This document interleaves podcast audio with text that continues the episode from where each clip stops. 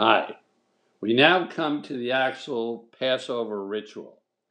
This part of the Bible, Exodus chapter 12, was probably written almost assuredly by the priestly people between 587 and 539 BC. So you might say it's one of the most recent parts of the Old Testament that was written here. This was written after the temple had been built. King David came about somewhere between 1010 BC and 970 BC. Solomon built the temple somewhere between 970 and 931 BC. So this episode obviously is written when the temple has already been built, when the Jews have gotten back, come across uh, the Sinai, gotten into the promised land of Palestine, have had their kingship, have been united, have built a temple. And then they wrote chapter 12. All right? Probably towards the end of their period. I say the temple was built around 970, 931 BC. This was probably written down around 587, 539 BC. Just before the temple gets destroyed by the Babylonians. The Jews know that trouble is brewing in 587 BC. And they wanted to get the Hebrew scriptures written because the people would need to hold on to something as they went into exile.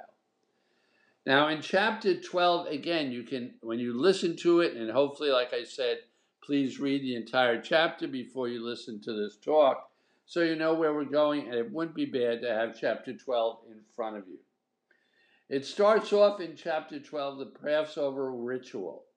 And the ritual begins The Lord said to Moses and Aaron in the land of Egypt, This month will stand as the head of your calendar. You reckon the first month of the year. Tell the whole community to get together on the 10th of this month. Every family must procure for itself a lamb, one apiece for each household. If a household is too small for a lamb, they should bring in the neighbors. Your lamb has to be the best.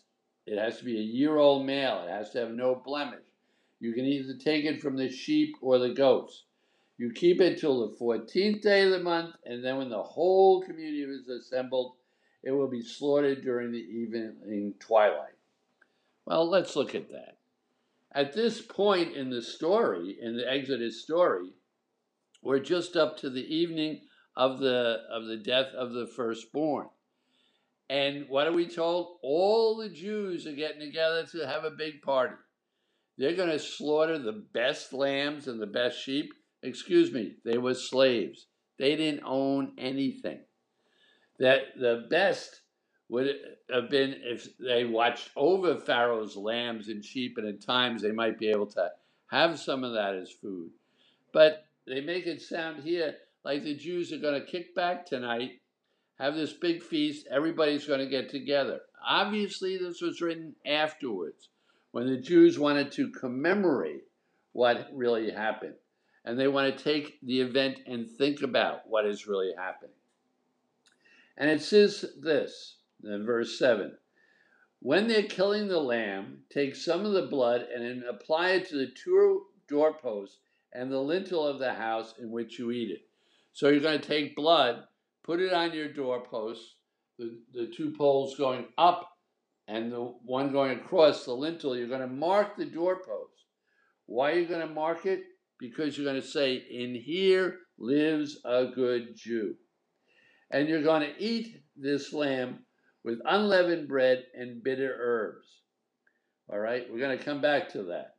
And it's to be roasted with the head and shanks and all the internal ornaments and nothing will be saved till the next day when you're going to burn everything up in the fire.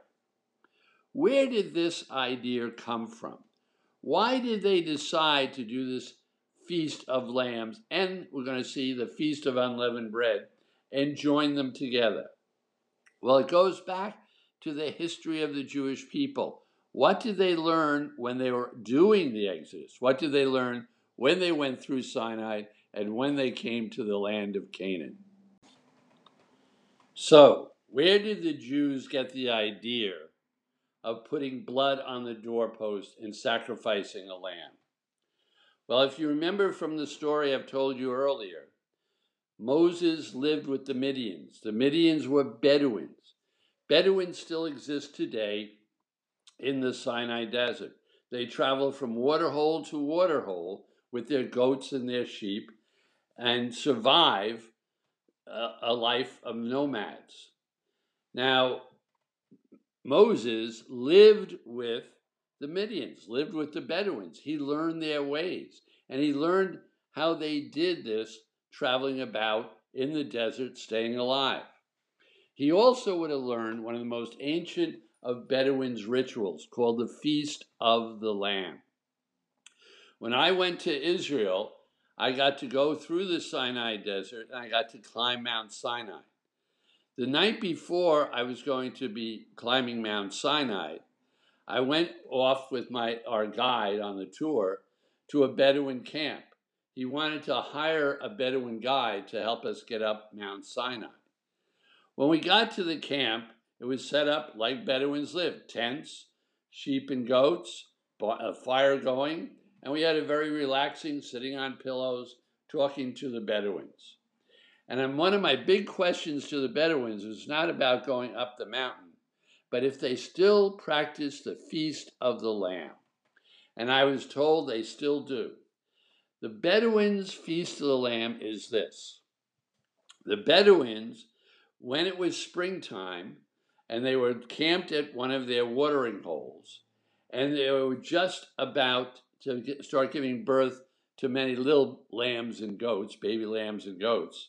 They had a great feast called the Feast of the Lamb, where they took their best lamb, they slit its throat, they took the blood, and they put it on the doorposts and lintels of their tents. They did this to keep away evil spirits from coming into their house. And they at the end of the meal, after they had a great party and a great celebration, they took all the food that was left over and they burnt it up as an offering to their fertility god because they wanted to have a lot of baby goats and a lot of baby sheep. So they burnt up all the food as an offering to the god to give them a great deal of baby lambs and sheep. So the Bedouins had this feast. The Jews, Moses, the Jewish people witnessed this feast. They knew about the Bedouins' feast, and they adopt it and adapt it. They take some of the ideas of the Bedouin feast and they give it a new meaning. So for the Jews, they do the same. They kill the goat, they drain its blood, they put uh, it on the doorpost and lintel of their house, not to necessarily ward off evil spirits, but to say, in this house lives a good Jew. And that's what it says in the scriptures. And yes, in the scriptures in verse 13, it says, The blood will mark the houses where you are. Seeing the blood, Yahweh, God, will pass over you and will not stri- and will strike the land of Egypt, but nothing bad will happen to the Jews. Well, when this is being written down, Passover was in 1280. This was probably being written down around 587, 539 BC. At that point, the Jews put the blood on their door to say, Here lives a good Jew. It was a way of recognizing that they were good Jews. All right? And God, according to the story, passed over. But again, we know that part of the story probably couldn't happen because the Jews couldn't go killing Pharaoh's lambs especially when they're having a fight with him and trying to get free to leave Egypt. So, anyway, it's a, a use of the story, it's adopting the Bedouin idea and adapting it and giving it a new meaning. The new meaning is the blood on the door. In here lives a good Jew. And the Jews do that today on Passover.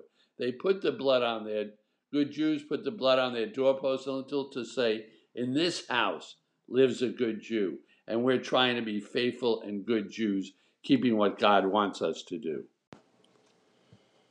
So, as we look at this, we now come to the next incredible line that's in uh, Genesis chapter, uh, Exodus chapter 12, verse 14. It's saying, This day, the day that you begin Passover, will be a day of remembrance for you, which your future generations will celebrate with pilgrimage to the Lord. You will celebrate it as a law, as a, as a definite idea to do forever. Well, obviously, verse 14 is again written by the priestly people much later than the actual event of the um, Exodus. Because what is it saying? It's saying this day will be a day of remembrance. Well, the event hasn't happened yet. The Jews haven't left Israel, according to the story. They're still in Egypt, they still haven't been freed. But of course, what are they writing in 587 BC? They're saying this day is going to be a remembrance. They want the Jews to solidify the idea of celebrating Passover to remember that God saved his people. And you're going to celebrate, it says, with pilgrimage to the Lord. Well, again, a very interesting thing. Where do Jews go on pilgrimage to the Lord? To Jerusalem. They haven't really gotten there yet, according to the Exodus story. All right? But again, the priestly people are making the point. What should Jews do on Passover? You should go to Passover at least once in your life to celebrate the Passover of the Lord, to celebrate your connection to Yahweh God, to celebrate God saving the Jewish people. So it's a very interesting line, and again points out how this chapter was written much, much later than the actual event. And then it goes on to the second half, you might say, of the uh, Passover event. The first half of the event has to do with the blood on the doorpost, the blood marking where the Jews live, and God saving the Jewish people. And then they go on and they talk about the next part of the feast. And they say this On the first day of the feast, which you'll hold a sacred assembly, and likewise on the seventh. On these days, no sort of work will be done except to prepare the food everyone needs. Keep then the custom of the unleavened bread, and they eat unleavened bread. Why did this become part of the uh, ritual? Well, the Jews met first in the desert, the Bedouins, and we know what they do and why they do it. And then the Jews met the Canaanites. The Canaanites were the people that lived in Palestine, in Israel, before the Jews got there. They were a farmer society and they grew grains. They grew barley harvest, is a one they're probably talking about here. Again, it was a springtime event. What did the Canaanites do and why do they do it? And then we're going to see how the Jews adopt again this feast and turn it into what they want it to mean. They adopt it and adapt it to their purpose. So, what did the Canaanites do? The Canaanites, the day before the, the barley harvest, which was also in the springtime, that's how it gets connected with the Bedouins, they saw that the Canaanites would have a great big festival. They would take all the grain they had in the house and they would make cakes and breads and pastries and they would have an enormous feast. And they, of course, drank a lot of wine, had a great night because the next day they were going to do the new barley harvest and they would clean all the grain out and all the, the stuff that makes leaven happen. All right. So all the old grain, all the grain is taken out and it's thrown into uh, it's thrown into having a great big feast. At the end of the feast, they burn everything that's left over to give it back to their fertility god because the next day they want to have a big feast. So, what did the Bedouins do and why did they do it? The Bedouins had the feast of unleavened bread, where the night before their harvest, they have this great party. They make take all the grain they had in storage, all the grain they had in their house. They make great cakes and pies and breads.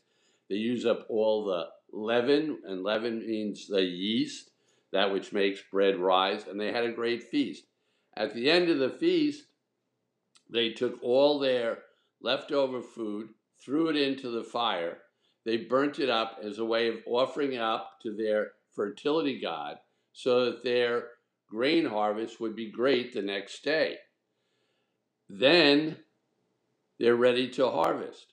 When they harvest their barley and they bring it into the house, they grind it down into flour, and they mix it with water, you can make unleavened bread. You can bake flat bread. But they didn't have any yeast. They didn't have any leaven. How do you make yeast? Yeast takes seven days to make. You take bread, you take the flour, you take the water, you mix it together, you make dough. You take the you take the dough and you put it on your windsill where the sunlight can hit it. The sunlight hits the dough. After seven days, bacteria starts to grow inside the uh, dough, and it creates what we call yeast. Yeast then can be taken parts of that, put into other flour and water, and you can make bread that will rise. You make bread, bread that is leavened. So that's why the Canaanites had to wait seven days before they could eat leavened bread. It took that long to make the yeast. What do the Jews do? The Jews now adopt and adapt parts of the Canaanite feast. And they particularly call this part of their feast, the, feast, the part of the Passover, the feast of the unleavened bread, too. The Jews are told that they have to eat unleavened bread. Why? Because any Jew who eats leavened bread uh, will be cut off from the community of Israel. They'll be excommunicated. They'll be thrown out of the Israelite community. So for their feast, eating unleavened bread for seven days, for the Jews now, it means that you are a good Jew.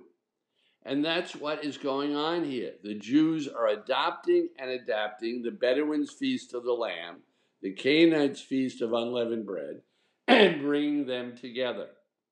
And what are they trying to say?